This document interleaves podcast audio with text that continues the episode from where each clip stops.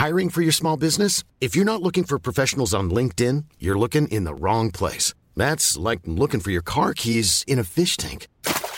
LinkedIn helps you hire professionals you can't find anywhere else, even those who aren't actively searching for a new job but might be open to the perfect role. In a given month, over 70% of LinkedIn users don't even visit other leading job sites. So start looking in the right place. With LinkedIn, you can hire professionals like a professional. Post your free job on linkedin.com/people slash people today.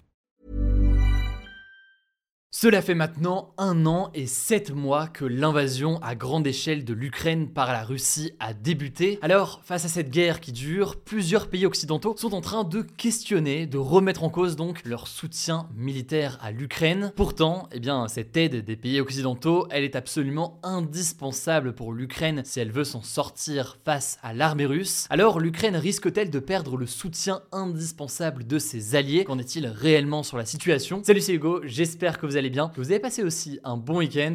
On est parti ensemble pour une nouvelle plongée dans l'actualité en une dizaine de minutes. Bon, déjà, c'est le premier point absolument essentiel à rappeler. L'armée ukrainienne, sans le soutien des pays européens ou encore des États-Unis, elle n'est pas capable, selon euh, l'immense majorité euh, des spécialistes, de faire face à l'armée russe aujourd'hui. À partir de là, c'est donc forcément très intéressant et très important de surveiller comment est-ce que l'aide évolue dans les prochains jours du côté euh, de ses alliés. Et justement, ce week-end, il y a deux événements qui ont paru changer la donne en quelque sorte concernant euh, le soutien militaire de l'Occident à l'Ukraine. Et le premier, il concerne les États-Unis, qui est actuellement euh, le plus gros fournisseur d'aide militaire à l'Ukraine. En fait, c'est très simple, le Congrès américain, qui est donc euh, l'équivalent du Parlement en France et qui est composé du Sénat et de la Chambre des représentants, avait jusqu'au 1er octobre pour voter le budget des administrations américaines, toujours un moment très important aux États-Unis. Or, et c'est là qu'on en vient à ce sujet, dans ce budget, le président américain Joe Biden souhaitait intégrer eh bien, une nouvelle aide militaire et humanitaire de 24 milliards de dollars pour l'Ukraine. Le truc, c'est que les deux chambres du Congrès, donc euh, le Sénat et la Chambre des représentants, n'arrivaient pas à tomber d'accord. Cette aide militaire, c'était un des points bloquants pour adopter euh, le budget. Et sans adoption et sans vote du budget, le risque aux États-Unis, c'était ce que l'on appelle un shutdown, donc une paralysie des ministères ainsi que de nombreux services publics faute de budget donc voté euh, au Congrès. Alors face à l'urgence de la situation, puisque les Américains avaient besoin de voter euh, un budget, eh bien le Sénat a adopté euh, une mesure d'urgence qui permet de continuer temporairement à financer l'administration américaine pendant 45 jours. Le shutdown et donc la fameuse fermeture a été évitée, mais pour faire passer eh bien, ces éléments, eh bien, les députés démocrates ont exclu une nouvelle aide financière et militaire pour l'Ukraine. Ce qu'il faut donc comprendre aux États-Unis, c'est qu'il y a des discussions de plus en plus importante sur l'aide qu'il faut apporter à l'Ukraine. Tout le monde n'est pas d'accord. Et même si Joe Biden, le président américain, a réaffirmé dans la nuit de façon très forte que les États-Unis n'abandonneraient pas l'Ukraine, eh bien on voit tout de même que c'est une discussion, y compris euh, entre euh, le parti démocrate, donc le camp de Joe Biden, et le parti républicain, le camp de Donald Trump. On sait notamment que si euh, Donald Trump, qui est candidat, remporte les présidentielles en 2024, eh bien les aides pourraient être beaucoup moins importantes pour l'Ukraine.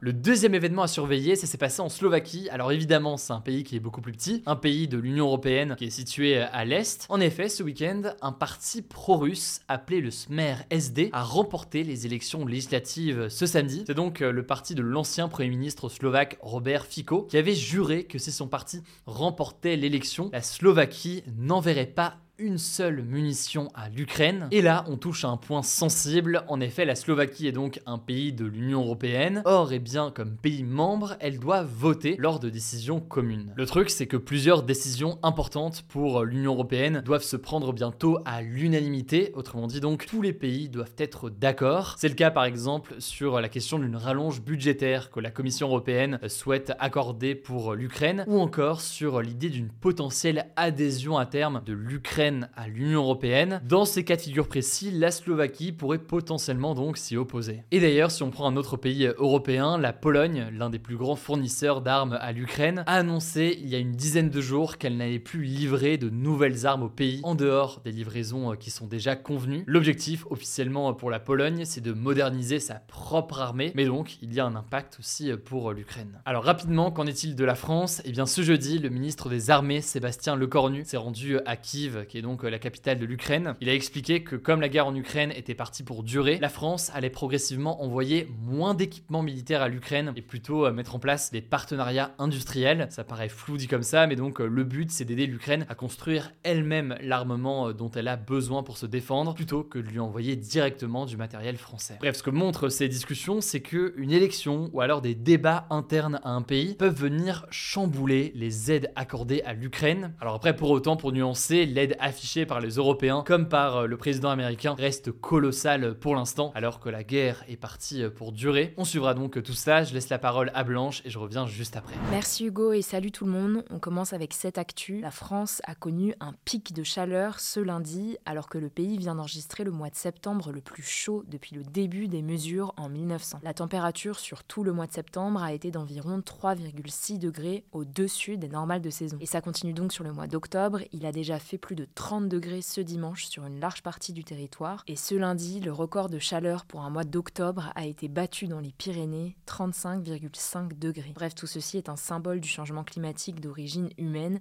qui multiplie les phénomènes extrêmes mais aussi tardifs. Deuxième actu, Emmanuel Macron a fait quelques annonces ce lundi concernant la sécurité. La principale annonce à retenir, c'est la création de 238 nouvelles brigades de gendarmerie dans les zones rurales en France. Ça représente 2144 gendarmes supplémentaires d'ici 2027, soit 3 à 4 brigades en plus par département. Ces nouvelles brigades se déplaceront dans des fourgons aménagés qui sont en gros des véhicules équipés de moyens radio et informatiques. Concrètement, les gendarmes pourront recevoir des plaintes dedans, faire passer des auditions, faire de la prévention, tout ça en étant au plus près des habitants. L'objectif affiché, c'est de réduire la délinquance. Je vous mets des liens en description si vous voulez en savoir plus. Troisième actu, cette semaine en France, c'est le début de la campagne vaccinale contre les papillomavirus pour les élèves de 5e de certaines régions. C'était une promesse d'Emmanuel Macron et ce vaccin, qui se fait en deux injections, est entièrement remboursé par la sécurité sociale. Alors les papillomavirus, qu'est-ce que c'est? Eh bien ils sont responsables de plus de 6000 nouveaux cas de cancer en France chaque année, le plus souvent du col de l'utérus,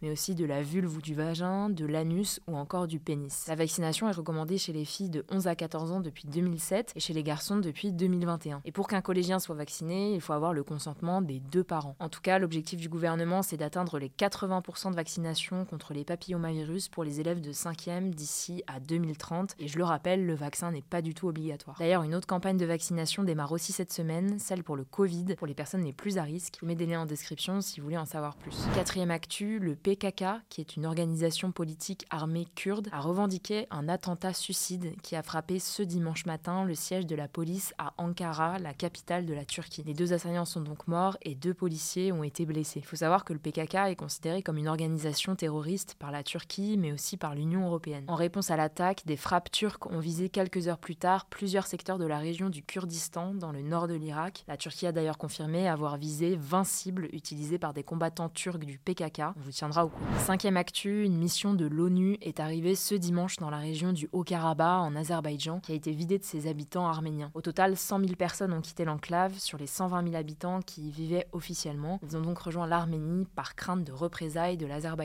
Pour rappel, les séparatistes arméniens qui dirigeaient le Haut-Karabakh jusqu'ici ont capitulé la semaine dernière après une offensive éclair de l'Azerbaïdjan pour reconquérir l'enclave. Il faut savoir que l'ONU n'a pas eu accès à cette région depuis environ 30 ans et elle aura donc pour tâche d'évaluer les besoins humanitaires. Sixième actu, le groupe pétrolier français Total Energy est visé par une plainte au pénal, notamment pour abstention de combattre un sinistre et homicide involontaire, a appris le média Le Monde. Quatre associations de défense de l'environnement ont déposé cette plainte le 22 septembre dernier. Il s'agit de Sea Shepherd France, Darwin Climax Coalitions, Wide Legal et Stop EACOP. Et ce qui est assez marquant, c'est que cette plainte n'a pas été déposée au civil, mais au pénal, ce qui signifie que Total peut être condamné à des amendes importantes ou encore à une peine de prison pour ses représentants. Concrètement, les associations estiment que Total Energy mène une politique, je cite, climaticide en continuant de développer des projets fossiles. Les énergies fossiles, ce sont donc le gaz, le charbon et le pétrole. Les méga projets de Total en Ouganda et en Tanzanie sont notamment pointés du doigt car ils risquent d'être à l'origine d'importants déplacements de population selon les associations. Septième actu rapidement, la gymnaste américaine Simon Biles a fait son grand retour ce week-end après quasiment deux ans d'absence. Elle s'est illustrée lors des championnats du monde d'Anvers en réalisant un saut très difficile, le Yurchenko double carpé qui portera désormais son nom. Simon Biles a seulement repris l'entraînement au mois d'août après avoir fait une pause dans sa carrière à la suite des Jeux Olympiques de Tokyo pour se consacrer notamment à sa santé mentale.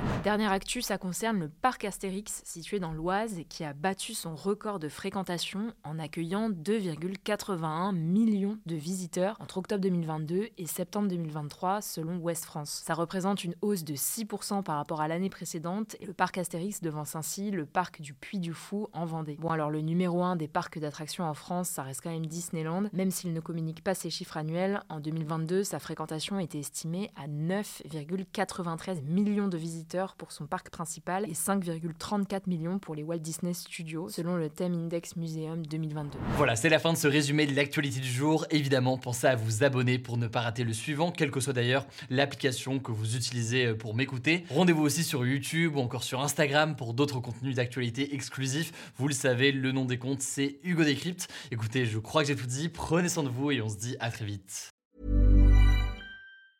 Mom deserves the best, and there's no better place to shop for Mother's Day than Whole Foods Market. They're your destination for unbeatable savings, from premium gifts to show-stopping flowers and irresistible desserts. Start by saving 33% with Prime on all body care and candles. Then get a 15-stem bunch of tulips for just $9.99 each with Prime. Round out Mom's menu with festive rosé, irresistible berry chantilly cake, and more special treats. Come celebrate Mother's Day at Whole Foods Market.